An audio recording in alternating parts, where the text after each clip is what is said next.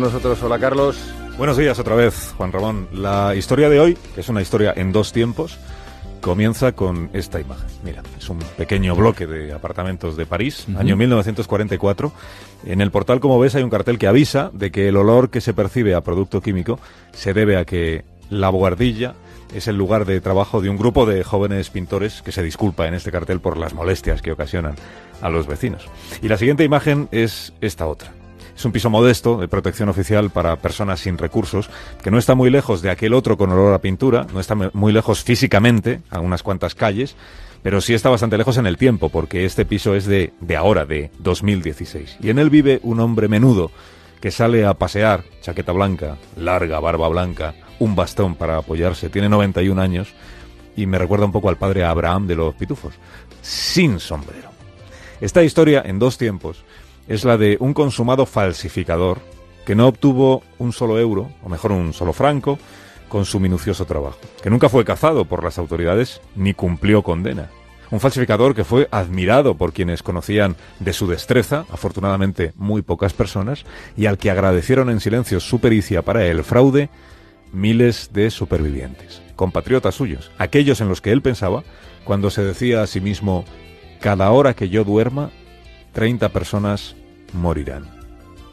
De la guardilla de París, año 1944, entran y salen, como ves, cada día cuatro jóvenes. Los jóvenes pintores, como los llaman los vecinos. Nunca nadie ha visto un cuadro de ellos, pero deben de pintar bastante porque se pasan el día y a veces la noche trabajando allí arriba. El más joven de los cuatro tiene 19 años, es el que lleva la voz cantante, se llama Adolfo, Adolfo Kaminsky, nació en la Argentina en una familia de judíos rusos. Cuando aún era un crío, tenía siete años, sus padres le explicaron que aunque la familia era rusa, habían tenido que escapar a Francia y que estando en Francia también habían sido expulsados con la excusa de que no tenían los papeles en regla. Solo cuando encontraron refugio en Argentina y obtuvieron, con los años, pasaportes de ese país, pudieron regresar a París e instalarse allí de nuevo. Y fue entonces cuando ese niño escuchó por vez primera la palabra pasaporte y cuando aprendió lo importante que era tenerlo para que no te obligaran a marcharte. A los 13 años tuvo que abandonar la escuela para ayudar económicamente en casa. Entró de aprendiz de un tintorero y entre mancha y mancha aprendió sus primeras nociones de química. Comprobó maravillado cómo la tinta se quedaba en las telas y el agua salía limpia. Se enamoró, valga esta forma de decirlo, se enamoró del maravilloso mundo del colorante.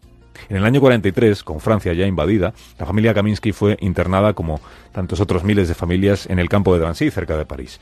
Era la etapa intermedia antes de que los trasladaran a los campos de concentración y a la muerte. Estuvo tres meses allí.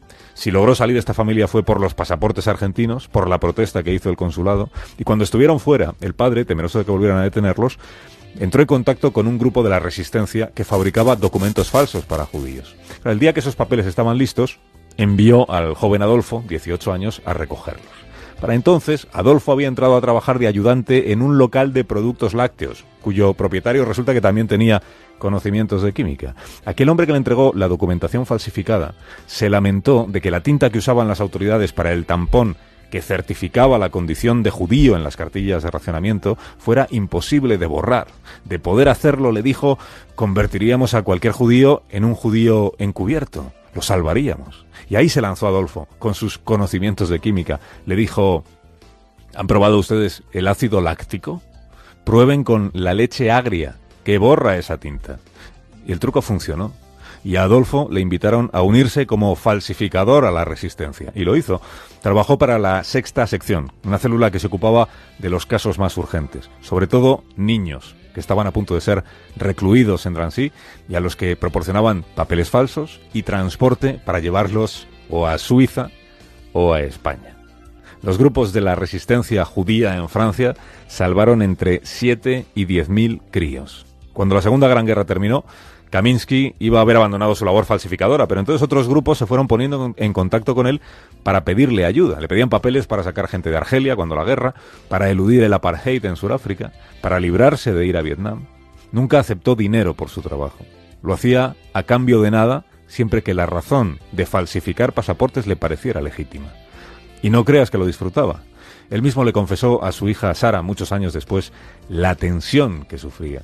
Si cometía un error, le dijo, por pequeño que fuera, alguien podía acabar en la cárcel o en la tumba. Años después, cuenta la hija, todavía está obsesionado por su trabajo y por los miles de personas a las que intentó salvar, no siempre con éxito, de un destino fatal. Era el mejor falsificador de toda Europa. Pero en el barrio seguían pensando que era un pintor corrientucho sin grandes cualidades. Ni su ex esposa ni sus dos hijos supieron nunca de su doble vida.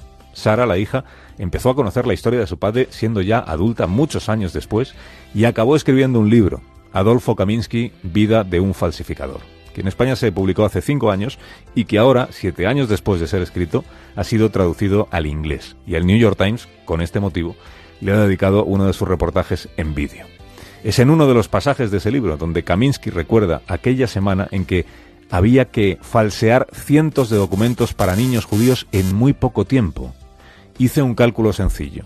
Si en una hora soy capaz de realizar 30 documentos, cada hora que duerma, 30 niños morirán.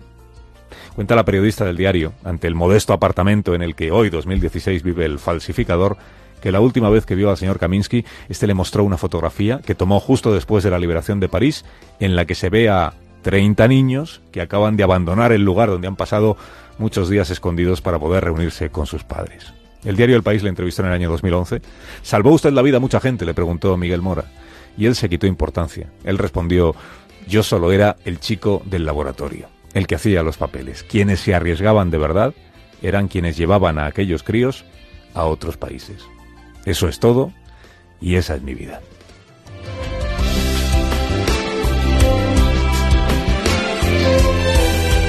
Como siempre, sin palabras por las que acabamos de escuchar.